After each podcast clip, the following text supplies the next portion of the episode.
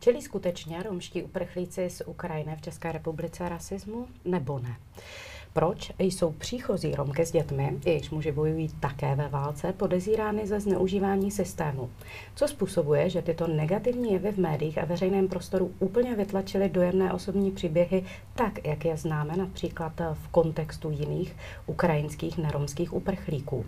Jak se v této atmosféře daří pracovat neziskovým organizacím a jaké mezery pociťuje v koordinaci ze strany státu ředitel jedné z nich? Já ve studiu vítám Jakuba Čeháka, ředitele Ermostu hostu. Dobrý den, ahoj Jakube. Ahoj, jako.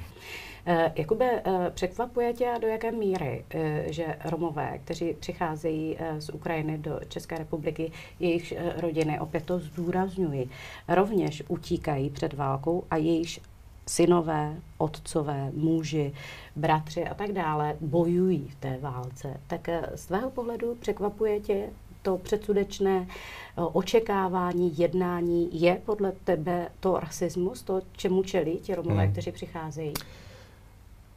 Musím se přiznat, že mě to úplně nepřekvapuje. Překvapuje mě to možná v té intenzitě, protože ty první týdny, jak víme, to, nejenom my jako Češi, ale celý zbytek střední a západní Evropy působil neuvěřitelně altruisticky, peněz se sešlo na kontech eh, nejenom neziskovek, ale ukrajinské ambasády, ukrajinské ministerstva obrany napřímo. Tolik, že chviličku ty organizace ani nevěděli, co se s tím počít. Uh, takže uh, intenzita mě překvapuje. Ale uh, určitě jsme si všimli, že vlastně v těch prvních týdnech války to takzvané romské téma, podle mě prostě romský uprchlík a jeho specifikum je trošku pseudotéma, který se jako nafukuje do poměrně jako zvláštních nepěkných uh, rozměrů. Uh, tak vlastně to téma tam na začátku úplně neznělo. Přišlo to až, až nějakou, nějakou, nějakou dobou. No ale proč myslíš, že to je pseudotéma? A kým? Kým? Hmm. Protože ty rodiny to, skutečně jasně. nocují na nádražích. Ano. Uh, skutečně dneska už i řada neromských dobrovolníků uh, popisuje uh, ty zážitky a to, že to jednání je předsudečné, že samotné velmi překvapuje a zaráží. Tak jak to myslíš pseudotéma? Hmm. Je, to, je to tak, proto jsem taky řekl, že mě to nepřekvapuje, překvapuje mě v té intenzitě, a proč bych možná chtěl, aby to bylo pseudotéma. Podle mě, eh, ne podle mě, podle mezinárodních dohod, podle práva, podle slušnosti a podle základních možná norem lidství, válečný uprchlík je válečný uprchlík. Je to člověk, který odchází ze, z prostoru, ze země, z nějakého regionu, kde bezprostředně mu uh, hrozí ztráta života, ztráta života jeho dětí, jeho nejbližších, nebo vážný ohrožení zdraví, zajetí a tak dále. Prostě věci, které jsou ty nejhorší, co člověk může zažít. Proto máme statut válečných uprchlíků a proto jsme se zavázali už před několika desítkami let k tomu, že k válečným uprchlíkům nějak budeme přistupovat. Uh, jestli ten uprchlík z válečné zóny je etnický Ukrajinec, etnický Žid, etnický Rom, etnický Rus, v tu chvíli nehraje v těch dohodách vůbec žádnou roli. To znamená, pokud se na to podíváme de jure, tak se bavíme o tom, že je tady válečný uprchlík. A je to nejenom otázkou našeho altruismu, ale je to otázkou dodržování mezinárodního práva mu pomoci a neoddělovat nějaký jeho specifika od toho hlavního mainstreamu těch lidí, kteří sem proudí. Na druhou stranu máš pravdu, já jsem řekl, že mě to nepřekvapuje. Bohužel ne. Vzpomínám si, není to tak dávno, kdy začala válka v Sýrii. A my to jsem právě víme, chtěla, hmm, jsem ráda, že to říkáš. Ano, a my všichni víme, i když tam se pravděpodobně nejednalo, nebo asi pouze velmi marginálně o Romy, tak se jednalo, o, jednalo se o lidi z trochu eh, jiného sociokulturního prostředí, ne zas tak strašně odlišného, to ještě to jako potom uh, se hodně třeba v českých médiích jakoby nafukovalo, nebo možná spíš na sociálních sítích. A bohužel, jak nemám ty sociální sítě, mm. tak si tohle úplně neužiju, ale jsem v tom případě rád, kdy vlastně syrský uprchlík uh, nebyl vále, taky ve, ve spoustě hlav nebyl válečný uprchlík. Byl to někdo, kdo vlastně přichází ohrozit ten eh, západ, ty hodnoty, kterými jsme si tady jako vy, eh, vybudovali a vybojovali, tak přichází z nějakého s jako Banánistánu nám sem eh, zavést právo šaria a zneužívat naše sociální dávky. Proto mě bohužel nepřekvapilo, že v okamžiku, kdy sem přijíždějí třeba etnický Romové z Ukrajiny jako regulární váleční uprchlíci, se pak můžeme bavit o tom, mm-hmm. kolik třeba z těch lidí jsou opravdu váleční uprchlíci, kolik z těch lidí třeba mm, někomu sedli na lep a kolik lidí opravdu vědomě se snaží svést na té vlně. Já si myslím, že, jsou, že to budou velmi malinkatý počty. Tak eh, ve chvíli, kdy sem přijíždí z eh, jiného etnika, tak jsem očekával, že uh, okolo toho nějaký minimálně třeba mediální taneček, nebo spíš sociálně facebookový taneček bude, ale uh, že se z toho vlastně stane téma, který v tuhle tu chvíli jako prostupuje hlavní relace z, z, z vysílání, tak až tak moc jsem to nečekal. Byť je logický, že ta vlna solidarity opadává v průběhu jakéhokoliv konfliktu a přijímání uprchlíků. Ona, ona samozřejmě ta solidarita uh, upadá i ve vztahu uh, k těm uprchlíkům, kteří více, dejme tomu, splňují tu mm-hmm. obecnou představu toho, komu se má a nemá pomáhat a, a čí manželé tam bojují statečně mm-hmm. a čí ne. Uh, v každém případě mm, mě samotnou, ačkoliv jsem byla trochu připravená, mám pocit, protože to sleduju samozřejmě jako novinářka od počátku, eh, minimálně tak z toho pozorovacího eh, úhlu. Eh, viděli jsme, co se děje na hranicích, a to tedy všech, i se Slovenskem, i s Polskem, když se překračovaly ty hranice, tak na jedné straně Romové, na druhé straně třeba studenti z Afriky. Díky těm sociálním sítím, které ty nesleduješ, ale ti lidé je využívají, ne, tak to předbíhá, je to tam okamžitě, vlastně jako kdokoliv to může natočit, takže mm, bylo možné tušit, že existují rozdíly rozdíly v přístupu. Na druhé straně i mě překvapilo to, jak eh, poměrně zanedbatelné číslo Romů, kteří eh, v České republice eh, zatím jsou hmm, a přijíždějí. Cirka 2000. Tak, cirka 2000 lidí proti třemstům 30 tisícům, hmm. tak jaký je to problém? Jak navíc, protože i těch 2000 lidí Romů, kteří přijíždějí, se strašně liší přece ekonomicky, vzdělanostně, to, z jaké jsou oblasti, jaký má počet dětí. A v těch médiích veřejném prostoru, jako kdyby to splývalo, poukazuje se jenom na ty, co mají dvojí občanství, na to, že někteří jsou negramotní nebo pologramotní. Převažuje prostě to negativní. Tam úplně zanikají ty osoby osobní příběhy, to, že přicházejí třeba taky z Užhorodu, to, že mají vzdělané rodiny a dostává se eh, jenom to, že je nepřizpůsobivý, čímž ještě víc eh, v těch lidech roste ten strach a my je tady nechceme a víme, že už v některých eh, regionech lidé podepisují petice, že specificky ty Romy uh-huh. z Ukrajiny tam nechtějí. Co s tím? Teď, teď uh, jsi mě naťukla takovou zajímavou paranoidní myšlenku. Uh, to zanedbatelné množství, a to ještě z těch dvou tisících se můžeme bavit o tom, kolik mm-hmm. z mhm. těch lidí vůbec vypadá, uh, jako, etnick, jako, vypadá jako etničtí Romové, kolik z nich má dvě vysoké školy, kolik z nich prostě je z velmi bohatý, bohatý rodiny a fungují naprosto, mm. naprosto standardně nejlépe lépe než, než etnický nerom ukrajinský. Tak je to vlastně tak malinkatý množství, Jestli třeba čirou náhodou tím, jak jako roste teď ta vlna toho odporu, my tady jako ukrajinský Romy nechcem, jestli to není takový pěkný téma, co třeba možná někdo jako na těch sociálních sítích vyzobává a snaží se skrze něj třeba vzbudit jako nějakou hostilitu obecně vůči mm. ukrajinskému mm, prchlíkům. Jo? Teď... Čili to je, to, mm. proto jsi mluvil o tom pseudotématu, vlastně ano, částečně. Ano. Já, já, si, já bych to mm. chtěl nazývat pseudotématem z toho mhm. titulu, z toho že titulu, že prostě já, já se přiznám, já bych nechtěl znát vůbec statut romského mm. ukrajinského uprchlíka.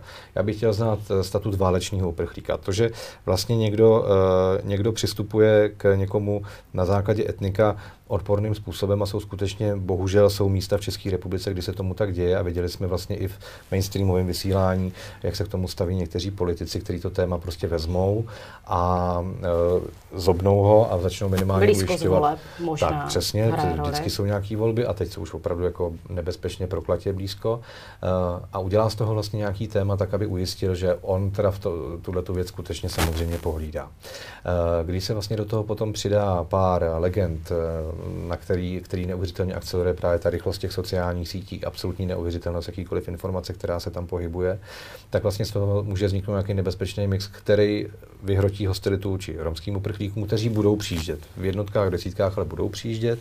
Eh, dokáže vyhrotit možná tu hostilitu vůči všem uprchlíkům z Ukrajiny, protože nám to sem samozřejmě přicházejí rozkrást, rozjíst, sebrat nám práci a vy nemůžete, že eh, ani jako novináři příliš nemáte prostor argumentovat uh, logikou a ráciem, protože můžete říct, ale nám ještě před covidem chybělo na pracovním trhu zhruba jako téměř půl milionu neobsazených jako pracovních míst. Jo. My potřebujeme tady lidi.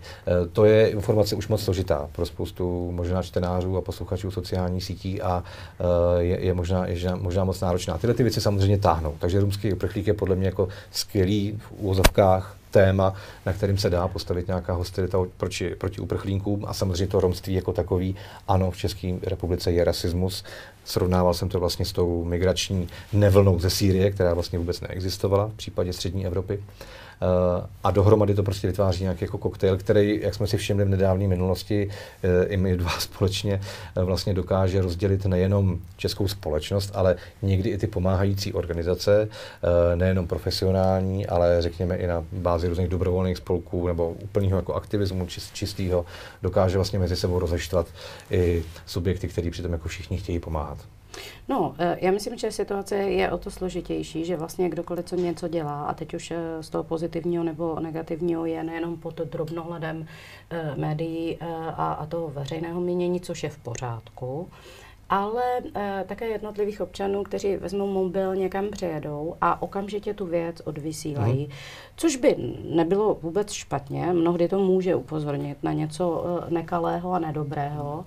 Ale když se to děje bez kontextu a nebo jenom v první fázi a zveřejní se to, tak to někdy způsobuje fan, paniku, což můžeme vidět teď no. na mnoha místech. Na druhé straně aktivizuje to uh, samotné Romy velmi pozitivně, myslím. Uh, tak to je další věc. Jak ty nahlížíš uh, na tu aktivitu samotných uh, romských organizací pro romských, ale i romských dobrovolníků, občanů, kteří přivážejí jídlo, pití, uh, přicházejí i z té konkrétní pomoci, protože oni i samozřejmě i v té první první fázi posílali ty peníze na účty a teď ji teda zacilují uh, směrem k pomoci taky těm romským uprchlíkům. Mm. Uh, doufám, že se nebudu opakovat, že to bylo v té vypadlé části. Bylo to Skute... v té vypadlé části Prima. a proto se na to ptám. Uh, skutečně ta, ten obrovský altruismus, ta vlna solidarity, která uh, v prvních dnech, to nebyly týdny, to byly dny, která jako rostla v české společnosti a která způsobila téměř finanční přehlcení některých bankovních účtů organizací, kam se vlastně posílali prostředky hned v té jako v síle první reakce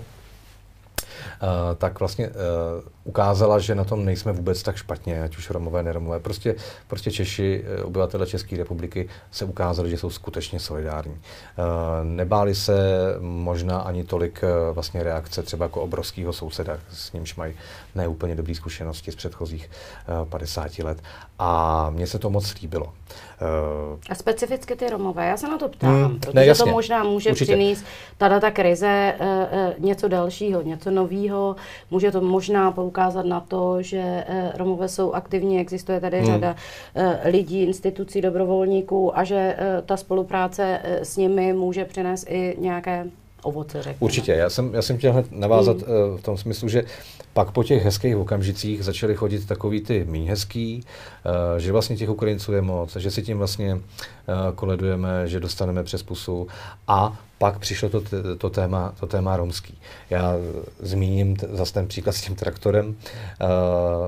Možná bez děky v takovém jako polovtipu, ale Možná si spousta z nás pamatuje, jak eh, ukrajinští zemědělci, vesničani, eh, nevojáci, muži, děti, starci eh, odtahovali jakýmkoliv zařízením, kterým šlo ruskou vojenskou techniku, rozebíralo se, využívalo se železo, využívalo se, opravovalo se, používalo se zpátky proti nepříteli. Když to tež udělali Romové v jedné vesnici, tak ten traktor nezabavili těm Rusům, ale v palcových titulkách v novinách ho ukradli.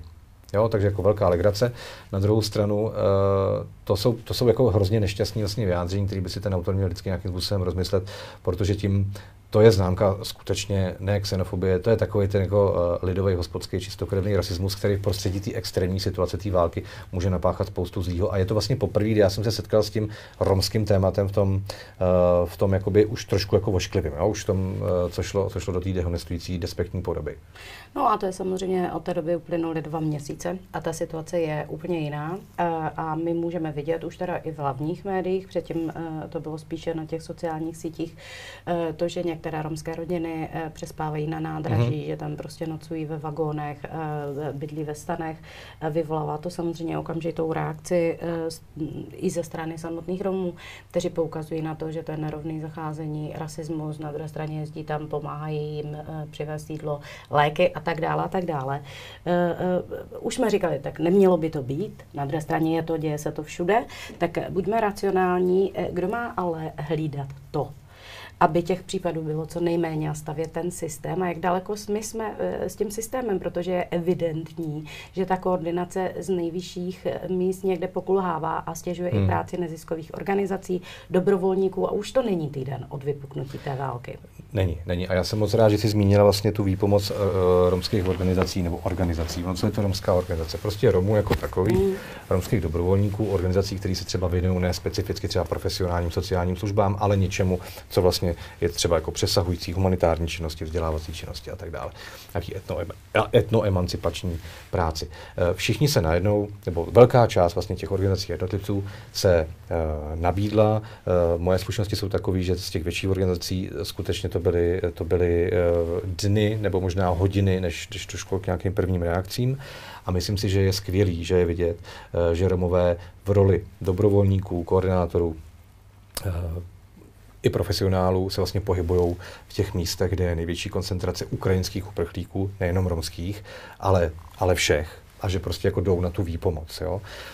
Na druhou stranu tohle by neměla být, tohle by neměl být fíkový list uh, centrálních orgánů k tomu, aby uh, takzvanou uprchlickou krizi nebo specificky romskou uprchlickou krizi v České republice uh, řešili romský dobrovolníci a romský nebo proromský organizace.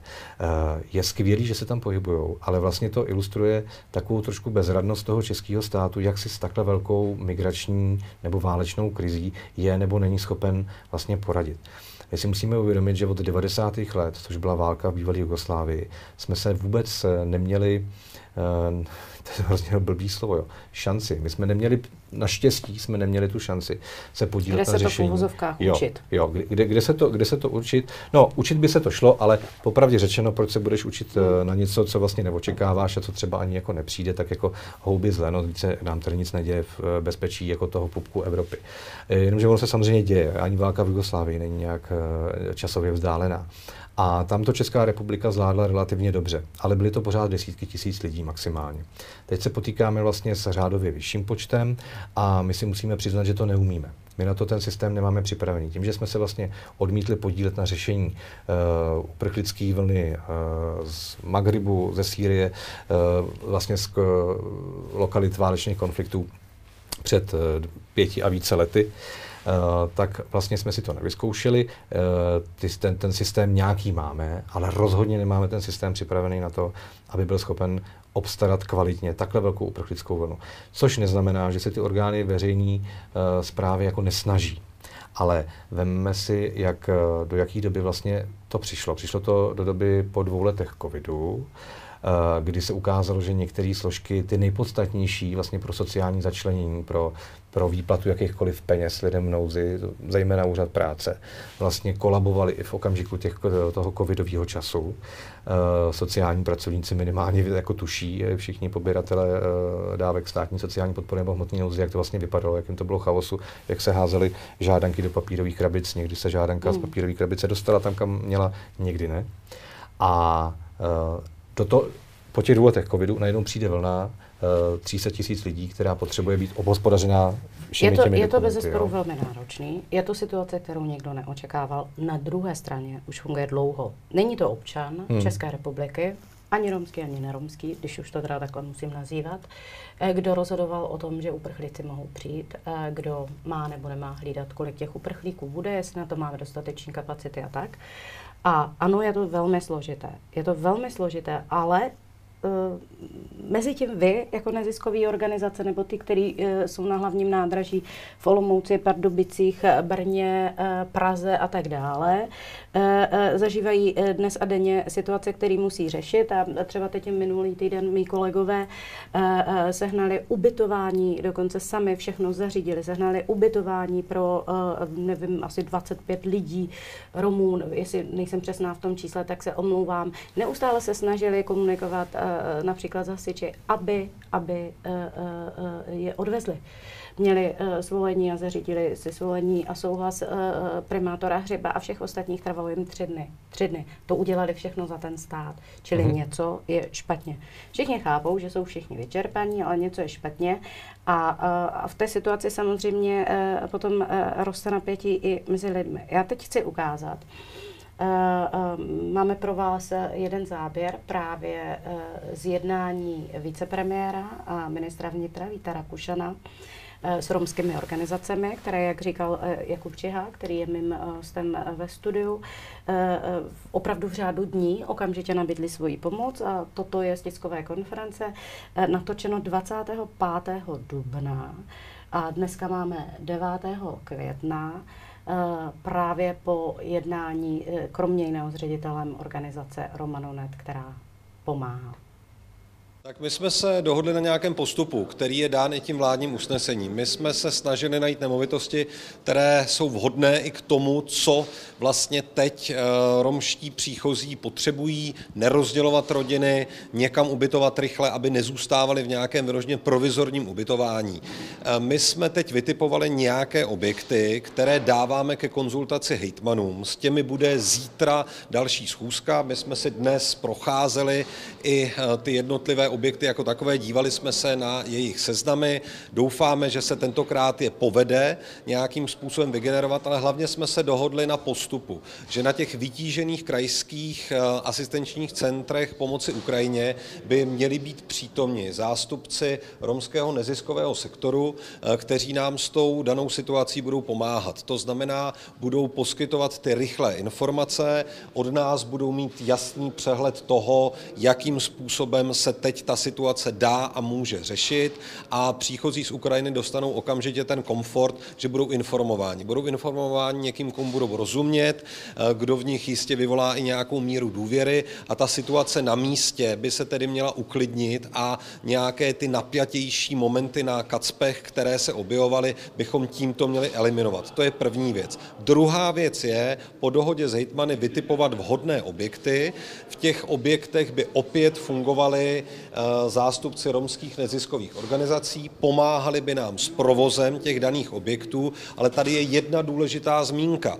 Do těch objektů se dostanou samozřejmě ti, kdo má právo na ochranu podle zákona, na tu dočasnou, což je kdokoliv, kdo přichází s ukrajinským pasem a nemá žádné dvojí občanství. A samozřejmě tyto jakési ubytovny nejsou cílem tam se s těmi lidmi bude pracovat a samozřejmě se je potom pokusíme dostat stejně jako všechny ostatní příchozí z Ukrajiny do toho běžného systému a stylu fungování v České republice.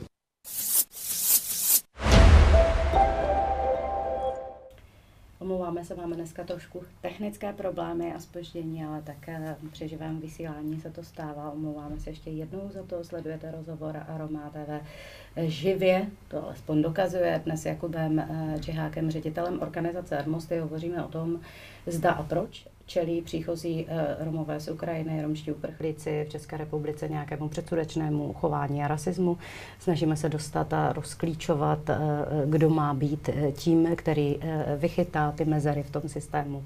Budeme hovořit samozřejmě o tom, co konkrétně dělají Ermosty. Ale teď jsme měli možnost slyšet vicepremiéra ministra vnitra Víta Rakušana po jednání s Nikolou Taragošem, jak jsem říkala před zahájením toho vstupu, tak to je rozhovor který natočili kolegové na tiskové konferenci 25. dubna. Já nespochybňuji, eh, že to je složité. Dneska už víme, že hejtmani většinu eh, těch objektů, které vytipovala vláda společně s neziskovými organizacemi, schodila ze stolu a e, jede se takzvaně na novo, ne úplně, některé jsou asi jenom čtyři a, a ta situace je velmi složitá, e, když vy se dostáváte do kontaktu e, s uprchlíky, romskými, neromskými, eh, protože normálně nefungujete třeba na tom eh, hlavním hmm. nádraží v té první linii, ale často tam musíte jet navzdory tomu, na co jste zacílení, právě abyste něco zachránili.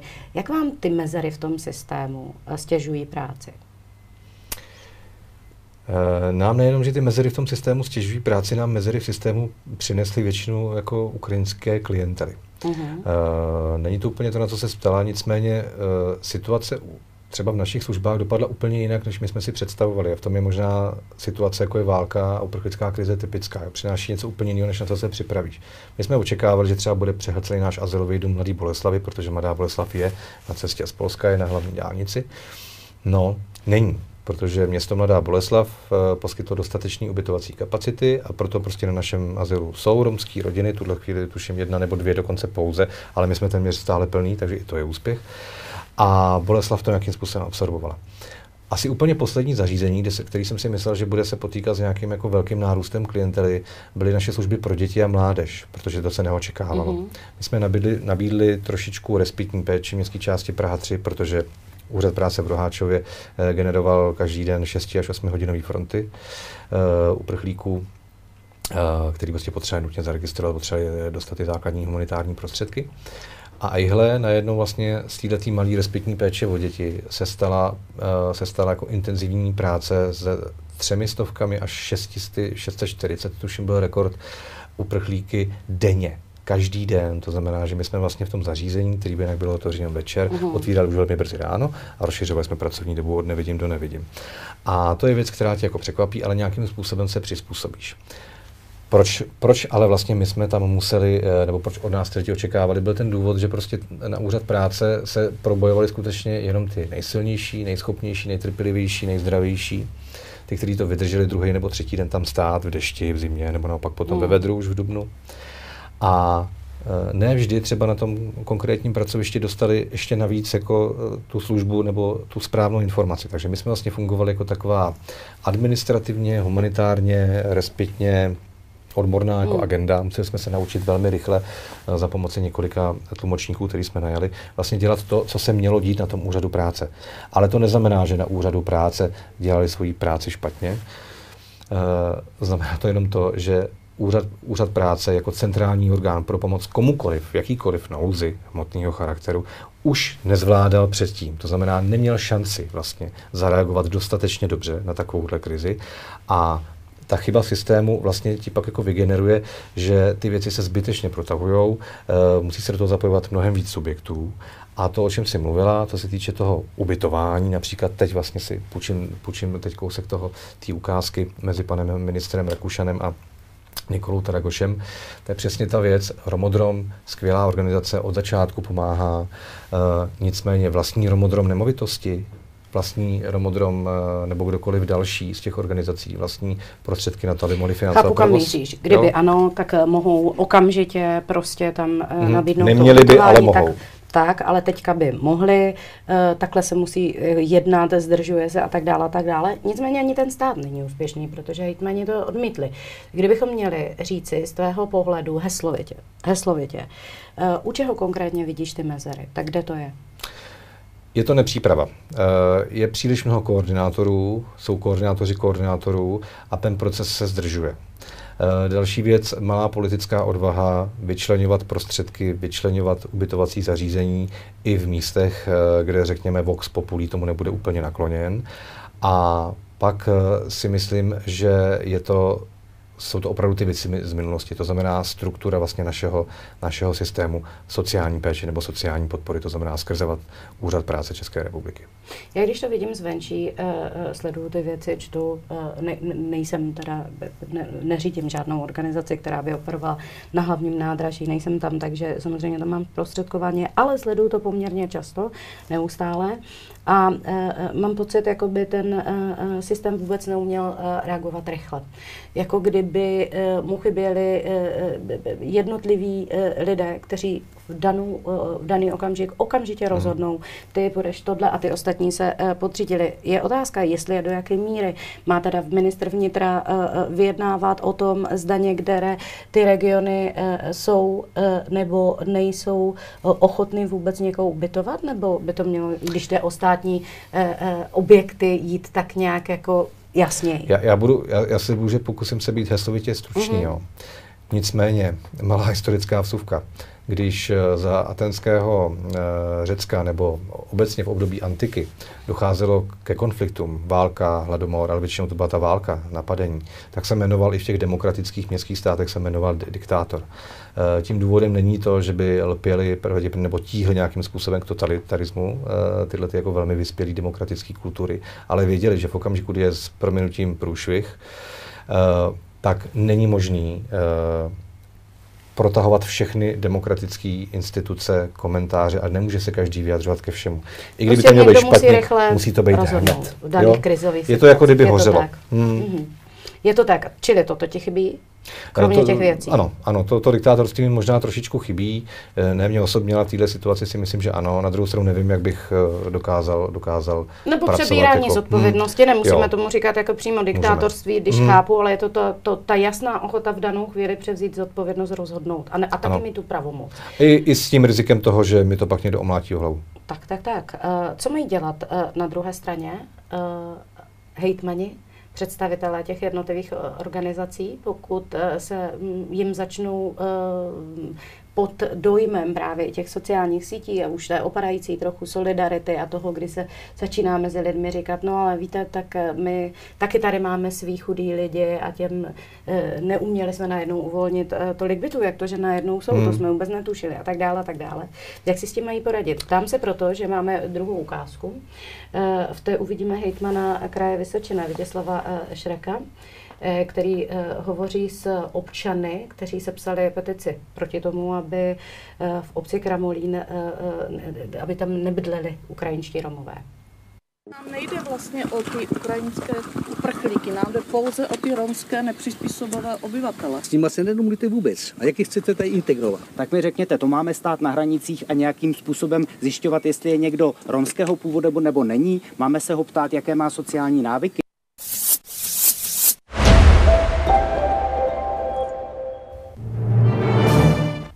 Ano, tak tentokrát to bylo opravdu krátké a my jsme mohli vidět, jak eh, právě eh, zmiňovaný pan hejtván Větěslav Šrek eh, se ptá těch občanů, co tedy od něj očekávají. Zda on má stát na hranicích a má lustrovat ty občany a ptát se jich na to, zda jsou Romové, nejsou, odkud přijíždějí, že to přece po něm nemůžou chtít, že to není normální. Já jsem to vybrala záměrně, protože média jsou plná.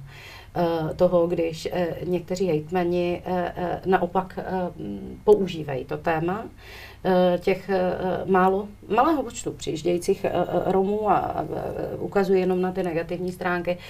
Chtěli jsme mít i něco pozitivního, ale kde zase se ukazuje nějaká zodpovědnost. A teď se ptám na to, co mají dělat a jakou podporu tedy těch nejvyšších orgánů mm. toho státu by měli mít, protože to není jenom o tom, že vy teď ubytujete nějaký lidi. Ty hejtmani počítají i s variantou, že tam část těch lidí pak zůstane. Jasně. Uh, myslím si, že to je hodně podobný uh, tomu vlastně rozdělení Eh, té odpovědnosti. My jsme se jednou v demokratických uh, volbách po pádu komunismu rozhodli, že budeme mít orgány centrální moci a pak, že budeme mít nějakou samozprávu, mezi který patří kraj a obce. Na druhou stranu všichni víme, že v některých těch, těch nejdůležitějších aspektech fungování toho státu, aby mohl fungovat, tak uh, něco musí prostě být zřízeno centrálně. Máme tady možnost vyvlastnění pozemku, pokud potřebujeme vést prostě kus plynovodu. Uh, snažíme si držet uh, energetickou soběstačnost. Prodali jsme například některé vodovody a kanalizace a odborníci to kritizují. To znamená, v těch základních věcech skutečně asi sdílená odpovědnost státní zprávy a samozprávy tady vidíme, že třeba nemusí být úplně šťastná. Uh, co se týče uh, válečního stavu, je to podle mě přesně ta situace, kdyby to nemusela být otázka úplně těch nejmenších uh, složek samozprávy až po ty největší, jako je kraj. Ale měli bychom mít prostě strukturu a my víme už, že teď to ohrožení prostě váleční chodí okolo nás desítky let a víme, že prostě může přijít a že by to skutečně mělo být vlastně tak, že rozhodne orgán centrální moci, aby možná sněl z těch uh, například z hejtmanů, protože já, jim jako, já jim vlastně jako rozumím. Jo? E, každý se může rozhodnout, jestli bude víc politik nebo státník, jestli bude víc řešit volby nebo bude víc řešit věci, které ho přesahují, jako je prostě pomoc blížnímu z Ukrajinské republiky. Ale je to přesně, jak se říkala, může to zdržovat. To vyjednávání fakt může zdržovat. Pokud se dohodneme, že podpora válečným uprchlíkům je něco, co je správně a jsme k tomu zavázaní mezinárodní smlouvou, pak by ten systém měl fungovat centrálně a rychle. A jasně. Jistota finančních prostředků, kterou by měli slíbený od uh, představitelů státu, možná i Evropské unie a tak dále, kdyby ty věci fungovaly rychleji. Na druhé straně jsou ve vývinu, protože nikdo to neočekával, víme. Hmm. Ale pomohly by finance, něco, co, co vlastně může přinést užitek i těm uh, jednotlivým regionům? Určitě vždycky být uh, jak je to šťastný a bohatý, eh, zdravý a bohatý, než eh, chudý a nemocný. Ale tady si nemyslím, že ty peníze hrají úplně hlavní roli. My nejsme chudý stát. My samozřejmě jako jsme schopni absorbovat 300 tisíc ukrajinských uprchlíků, taky se nám to bohatě vyplatí. Stejně tak jako dokážeme absorbovat mezi nimi i nějaký, nějaký stovky lidí, kteří třeba přicházejí jako z romských osad a opravdu jako poprvé jsou třeba v kontaktu s velkým městem, s nějakou, s nějakou strukturou, s naším finančním, sociálním politickým. Něk, velmi někteří, ano, jo, to ještě malinká část. Přesně tak. 2000 Takže to úplně v pohodě samozřejmě zvládneme a není to otázka financí. Eh, vždycky je lepší, že to ty peníze jsou, ale rozhodně si nemyslím, že by to byla otázka peněz. Určitě by na tohle líp než já dokázal odpovědět třeba vedoucí nějaký humanitární organizace, která působí v zahraničí. Máme několik organizací, které mají buď to tady sídlo, nebo jsou tady velmi silně angažovaný v České republice a dokážou skvěle pomáhat při katastrofách a válečných konfliktech v zahraničích. A ty by vám to vlastně řekli. Ono totiž nejlepší je, když i při takhle extrémní situaci, která je neočekávatelná a mění se každou minutou situace na frontě, to dělají profesionálové. Je to lepší, než, eh, je to vždycky lepší, než to dělá angažovaný amatér. Jakkoliv ten angažovaný amatér je, je, je skvělý, že je, je to, je to známka nějakého našeho lidství. Ale i humanitární pomoc a řešení válečných uprchlíků je prostě práce a čím víc profesionálně je dělaná, tím je dělaná lépe a tím, tím jako je lépe těm uprchlíkům. Na druhé straně, ale uh, už uh, od začátku, uh, od začátku uh, toho válečného konfliktu uh, těmi největšími tahouny jsou obyčejní lidé, občané, neziskové organizace, dobrovolníci. Oni i teď stojí v těch nejviditelnějších, mm-hmm. veřejnosti nejviditelnějších. Oni jsou na to na těch hlavních nádražích, eh, pracují jako s těmi lidmi a tak dále. I oni už jsou unavení, nevždycky uh, jsou profesionálové. Navazují na to, co ty říkáš. Tak uh, nejsme už teďka ve fázi, kdy by měli být ti, byť velmi Eh, eh, třeba hodní a dobře to myslící lidé, eh, ale také pochází a pokrývají spektrum 80% populace a jejich smýšlení a tak dále, jsou unavení, nejsou profesionálové, tak jako neměli by být nahrazeni, neměl by teď už přijít opravdu trošku ten koordinovanější a, a zřetelnější postup ze strany toho státu? Já si myslím, že určitě, jenom bych nechtěl, aby se zapomnělo i na ty složky záchranného integrovaného no, systému, ano. který to v tuhle tu chvíli suplují, protože nejsou mm. jenom dobrovolníci, ale velmi dobrý renomé ve většině těch měst, které jsou ty uzly, které se mm. jako starají a distribuují, tak mají třeba hasiči. Uh, určitě i některý policisti pracují jako skvěle. Uh, fungují organizace, které jsou profesionální pro práci s cizinci. Na hlavním nádraží vidíte organizaci pro pomoc uprchlíkům, ale všechny, vlastně, prakticky všechny cizinecké organizace jsou zapojené vlastně do té práce v první linii. Do té práce v druhé linii, to znamená vybavit potom ty lidi, uh, vybavit potom ty lidi pro, pro život, pro bydlení, pro práci, pro vzdělávání dětí. Jsou do toho taky zapojení už profesionální sociální služby, mezi který třeba bych rád počítal naší organizaci, jsme prostě poskytovatel sociálních služeb. A popravdě, jestli, jestli jsme zařazení do, sféry neziskovky nebo do názvu uh, pomáhající profese, je nám celkem jedno, to je nějaký právní titul. Ale myslím si, že spousta lidí jako funguje, včetně, včetně těch hasičů, policistů, úředníků, lidí z příspěvkových organizací měst a, uh, a krajů, ale máš pravdu, že pořád ten vlastně poměr uh, toho dobrovolnictví je poměrně velký a že ty lidi samozřejmě uh, začnou být unavený. Nejenom, že začnou být fyzicky unavený, psychicky unavený. Už jsou, já čtu spousty hmm. věcí, to teda jako bych byla v tomto taková trošku tvrdší, protože uh, čtu spousty rozhovorů, reportáží uh, ze strany uh, neziskových organizací, ale třeba i záchranného systému, který si nedovolí tak úplně veřejně to kritizovat, Aha. ale stěžují se velmi na to, že suplují už uh, úplně za svoje hranice a to už měsíc, ať už jde o překladatele, o tom, že nemají čas jako uh, odpočinout si, zrekonstruovat nebo zrenovovat cíly, že mnohdy vykrývají ty věci a takhle to přece nemůže fungovat do nekonečna. Nemělo by. Když se podíváš na možná jeden z těch uzlových bodů uh, České republice, kde se uh, řeší nebo hasí ty největší požáry uh, z uprchlíky, tak je to to pražský hlavní nádraží. Vidíš tam hasiče, já jsem tam byl asi třikrát teď v posledním měsíci a půl. Mám pocit, že jsem tam viděl pořád ty samý, jo, ty samý obličeje, ty samý členy hasičského záchranného sboru. E, neviděl jsem tam mnoho krizových interventů, neviděl jsem tam mnoho psychologů, neviděl jsem tam ani moc překladatelů, byli tam, ale bylo jich určitě málo. A ta práce, která se dělá na tom hlaváku, je skvělá, ale jsou to pořád vlastně, je to pořád práce v takových trošku polopolních podmínkách. Já rozumím tomu, že to je hlavní nádraží, že tam ty lidi přijíždějí, ale měl by, myslím si, že přesně to řekla správně, že už za tu dobu dobu měly být vlastně vyčleněny kapacity nějakého druhého sledu, nějakého zázemí, tak jak se to třeba dělá při těch velkých humanitárních operacích, kdy už právě se můžou třeba i ty lidi, i ty týmy se můžou střídat, to znamená, nemusí, můžou být chvíli první linii, pak půjdu chvilku do toho, do toho zázemí se odpočinout, nebo mě prostě nějakým týdenním, 14 denním turnusu někdo vymění. A to mám pocit, že trošičku už jako odchází a do toho si vem tu atmosféru, která z toho velkého altruismu začíná přicházet možná ruskou propagandou, možná antivaxerema, který teď nemají do čeho píchnout, tak jako píchají do Ukrajinců. Uh, že už ty lidi, kteří pomáhají, už se tím pomalu nemůžou v té hospodě ani pochlubit. Jo? Že už vlastně za chvilku budou mít stigma z toho, že pomáhají. A to je obrovský, jako nejenom eh, fyzický, ale bude to takový jako psychosociální vyčerpání. Pojďme ještě k těm uh, romským uprchlíkům. My jsme říkali, že to číslo uh, v porovnání s těmi uh, zbývajícími, čili dejme tomu, že tady máme 330 tisíc uh, uprchlíků teď uh, z Ukrajiny. Jestli souhlasíš s tím číslem, tak uh, zhruba z nich 2000. To se mění. Mm-hmm. Samozřejmě přijíždějí uh, lidé, někteří jako cestují po té republice, někteří jsme naznačili, že ale těch 2000 lidí, Romů, to není homogenní skupina lidí. Ty mají různé vzdělání, přicházejí z různých oblastí, mají samozřejmě v důsledku toho vzdělání i jiné schopnosti se potom jako integrovat, domluvit už teď a tak dále a tak dále. Eh, například Kumar eh, Vyšvenat eh, z Ostravy medializuje příběhy některých rodin z Užhorodu, který se fantasticky integrují, mají vysokoškolsky vzdělané děti a tak dále. Nic z toho se nedostane do médií. Pořád mm. převažuje ten model Eh, těch Romů, kteří eh, mají dvojí občanství, vlastně se vrátí do Maďarska, pokud je tam ten Orbán chce, eh, nebo prostě kamkoliv. I my jsme dali dneska upoutávku na tenhle pořád a hned jsem tam měla názor paní, která napsala, jako ať jdou ty, jako, že to je jasný, jako jíte, ona úplně přesně ví, odkud přicházejí ty Romové a tam válka není. Jak je to možné, že se to hmm. dělí jenom u těchto Romů? Jak, Jak je možné, že eh, co pak Romové jsou jediní, kteří přicházejí, eh, ať už teda z té zakarpatské, nebo z toho záporoží, kde můžeme diskutovat o tom, jestli je tam ten konflikt větší nebo menší. Ale to jsou jenom Romové, kteří přicházejí z téhle konkrétní oblasti. Jak to, že se to nediskutuje u jiných?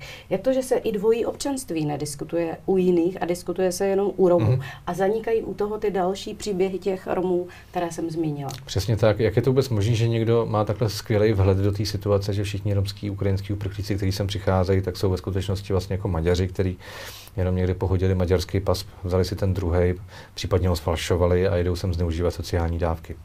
Eh, jak někdo může být přesvědčený o tom, že to tak je? Já si myslím, že to tak není, že by to byli bývali, pokud by to byli takzvaní ekonomičtí uprchlíci, kteří jdou za lepším, tak to mohli udělat velmi, eh, velmi snadno kdykoliv předtím a šlo by jim to mnohem líp a jejich šance na to, že se tady chytnou, by byla mnohem větší.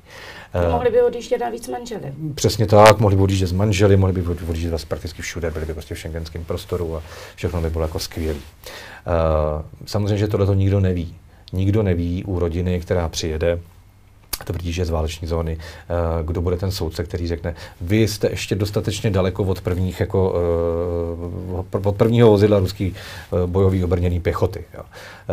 Nikdo z nás, pokud bude bydlet na Kladně a válka bude v Praze, tak nebude v Kladně v klidu, jenom proto, že Praha je vzdálená ještě několik desítek kilometrů. To je prostě nesmysl. Samozřejmě, že utíkáte a berete všechno, co je vám nejbližší sebou, už když začne hřmět někdy od Prahy někde v Košicích. Já bych udělal to tež. E, nikdo to samozřejmě neví, ale hlavně v případě té té frontliny, té první linie při humanitární pomoci, je to přece úplně jedno. Přece já toho člověka neošetřuju, protože má nějaký doklady. Já ho právě ošetřuju proto, že je válečný uprchlík a tím pádem utíká bez dokladů, se špatnýma dokladem s polovinou dokladů, s dětma, který nemá papíry. V té první fázi já ho můžu ošetřit úplně stejně jako kohokoliv dalšího. Měl bych ho ošetřit úplně stejně. A potom možná v té fázi dvě nebo tři, kdy se potom řeší občanství, pracovní povolení, eh, dočasná ochrana, pro jejich prodloužení, humanitární dávky, pak můžu dělat nějakou selekci, možná za pár týdnů, nějaký aklimatizace a můžu řešit, jestli ten člověk zůstane v České republice, nezůstane, jestli prostě ty doklady nemá, jestli je uprchlíkem nebo jestli splňuje všechny ty kvóty. Ale nemělo by to mít vůbec vliv na tu vstřícnost toho přijetí a na tu profesionalitu toho přijetí. A to se bohužel eh, ne všude v České republice daří. Jsou případy měst, který uh, slyším od dobrovolníků, ale i dobrovolníků z řad sociálních pracovníků, kteří tam chodí třeba na svoje triko, uh, kde na některých těch nádražích je ta situace skutečně jako velice, velice nepěkná. My slyšíme i z úst některých politiků a také hejtmanů, představitelů regionu, že v období, kdy takzvaně prověřují Eh, ty, mm-hmm. kteří přicházejí, eh, že oni to je jejich dobrá vůle, pokud vůbec eh, během těch deseti dnů, kdy je prověřují, jim něco dají nebo je nechají spát v nějakých stanech, anebo jsou prostě v parcích. Je to tak, jak by to mělo fungovat. Protože přece jenom to, přece jako když budu bydlet někde na menším městě a uvidím, že mi tam se neustále mění někde na trávníku leží množství lidí, kterým ani nerozumím, tak možná budu mít strach a jako nebudu pak tady Samozřejmě. ty lidi chtít. Není to zrovna atmosféra atmosféra, která, ale uh, mají skutečně ty ubytovací kapacity nebo nemají ty uh, hejtmani, co by měli teď dělat? To já se přiznám, že nevím, protože mám pocit, že uh, ty ubytovací kapacity do značné míry uh, odnášejí dva až tři regiony v České republice, ale že někde jinde by třeba toho prostoru mohlo být i víc. Jo. Uh, jak si správně uh, zmínila, najednou se lidi jako diví, kolik je bytů. Jak to, že předtím jsme neměli byty. To, je téma, který jako hrozně rezonuje.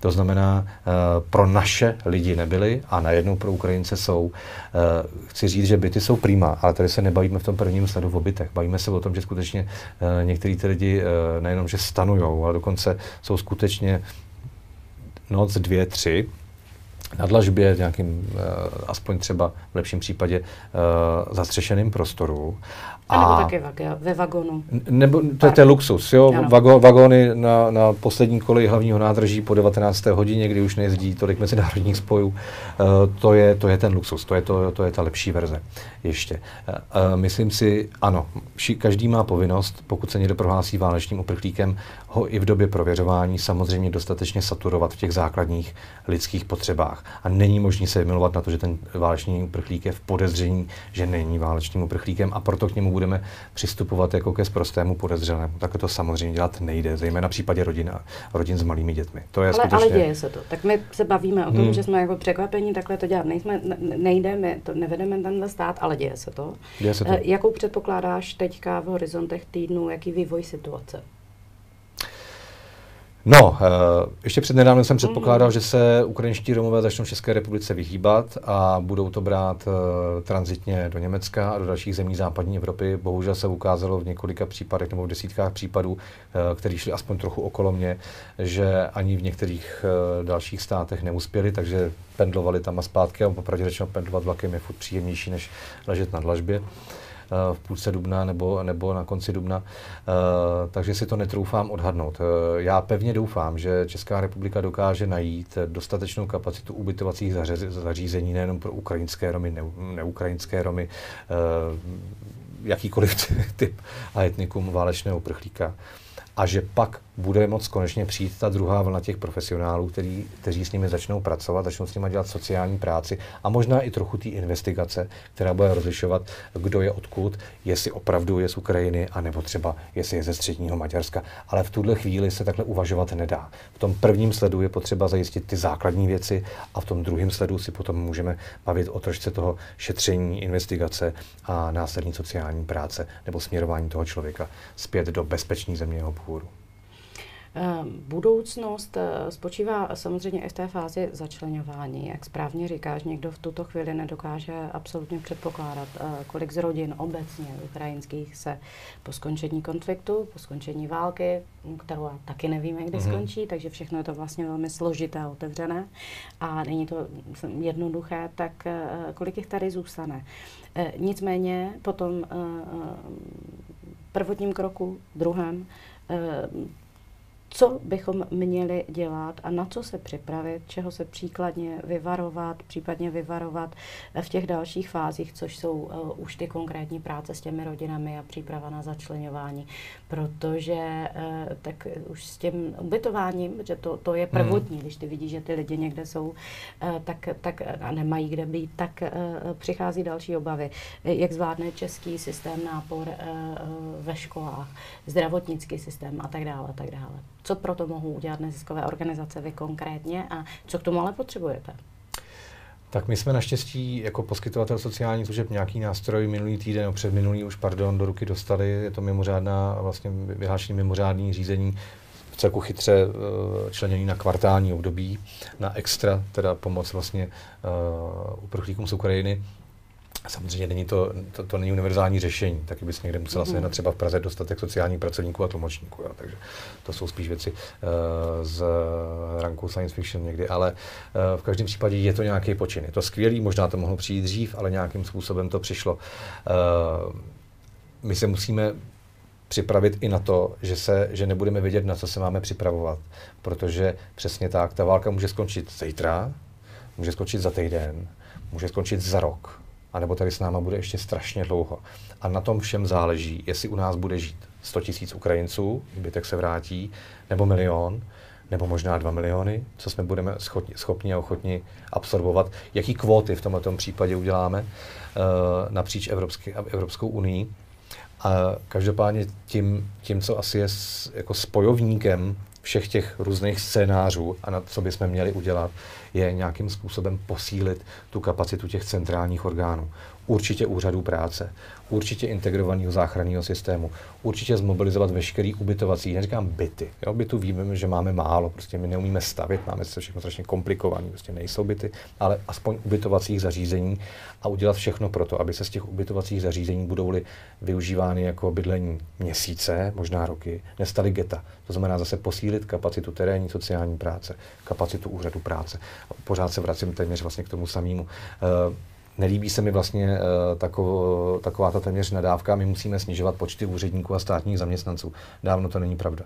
My nemáme ve většině ty, ty pomáhající oblasti přebytek úředníků uh, nebo, nebo pracovníků placených státem. Máme, máme nedostatek. Měli bychom si uvědomit, že takováhle krize by mohla být příležitostí k tomu tu páteř toho našeho sociálního systému nějakým způsobem narovnat.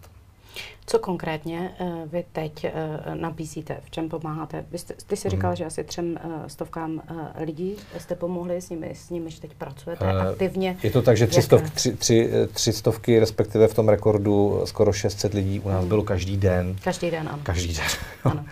uh, Teď ta vlna opadla. Uh-huh. Opadla například proto, že se úřad práce vlastně přestěhoval nebo vzniklo specializované pracoviště uh-huh. v Holešovické tržnici.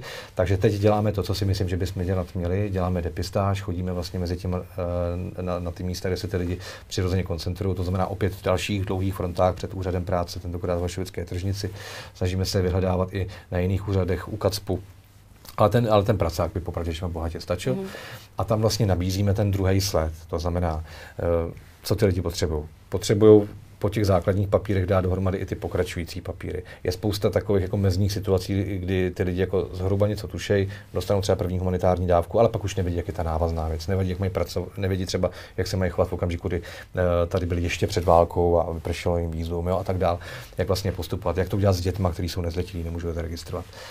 Um, jak se zapojit do pracovního procesu, jak se naučit česky, jak si najít opravdu stabilní bydlení a z čeho financovat, uh, jakým, jakým způsobem funguje český pracovní právo, uh, jak fungují vůbec český reálie, jo, jak to prostě chodí v české společnosti. Protože je spousta Ukrajinců, který tady má tak hluboký kořeny, přes svý kamarády, známý rodinu, že vlastně tady ta diaspora se o ně postará. Ale teď přicházejí vlastně těch poz, čím jsou pozdější ty vlny, tak přicházejí lidi, kteří tady vlastně žádný takový napojení nemají. A ty se potřebují v tom systému zorientovat.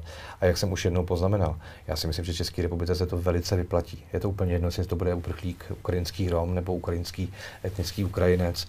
Prostě vyplatí se to, protože vlastně my ty lidi na tom trhu práce potřebujeme. A jedna z těch nejnebezpečnějších legend, která asi se nám tady rodí, je, že budou uh, lidem v České republice tito lidé krás práci. Není tomu tak. Jsou to asi obavy lidí, kteří pracují uh, takzvaně v tom švart systému uh, na černo, protože takových ale mm-hmm. znám řadu.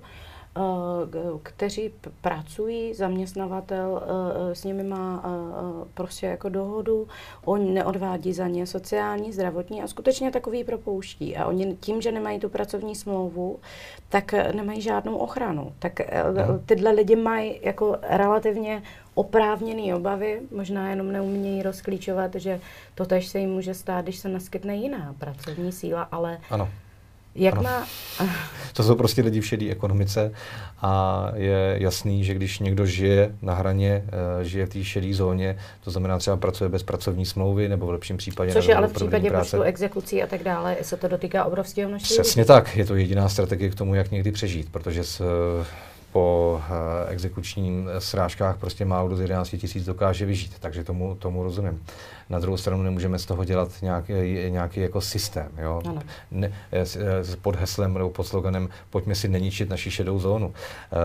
Samozřejmě spousta lidí z Ukrajiny tady pracuje v šedé ekonomice, pracovala před válkou, bude pravděpodobně pracovat i teď. A to je další apel na tu veřejnou zprávu, opět možná na nějaký systém úřadů práce, na náš trošku deformovaný způsob mm. motivace lidí k tomu pracovat legálně, protože to tady sama zmínila. U nás se velmi často nevyplatí pracovat, pracovat legálně a odvádět daně, protože si můžu vybrat, buď to za jedny peníze budu ležet doma a nedělat nic, anebo je půjdu ty peníze hmm. vydělat a úplně o stejnou částku prakticky přicházím. To znamená, možná pojďme tuhle krizi vzít jako příležitost, pojďme přenastavit ten systém sociálního zabezpečení nebo eh, nepojistných sociálních dávek tak, aby se vyplatil, vyplatil skutečně pracovat všem, aby nebyl úplně demotivační. Což je výzva trochu, eh, zejména představitelům eh, současné vládní koalice, možná i o tom, jak ještě víc eh, v nějaké rychlosti eh, vysvětlovat i těm lidem, kteří jsou nespokojeni a pravděpodobně jejich počet bude růst. Co se bude vlastně dít i s nimi, nejenom s těmi, kteří přicházejí z Ukrajiny, že se na ně taky nebude zapomínat a tak dále a tak dále. Je to komplexní nikdo, jsme to samozřejmě nepředpokládali, není jednoduché vést zemi v takové situaci a taky není jednoduché spát na hlavním nádraží nádraží, ať už jakéhokoliv města. Mým hostem ve studiu byl Jakub Čehák. Jakube, moc děkuju.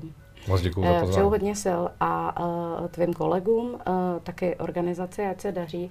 Omlouváme se, že tentokrát nedošlo na vaše komentáře. Milí přátelé, měli jsme trochu trochu technické problémy. Na dvakrát jsme začínali, příště vám to vynahradíme. Mějte hezké odpoledne.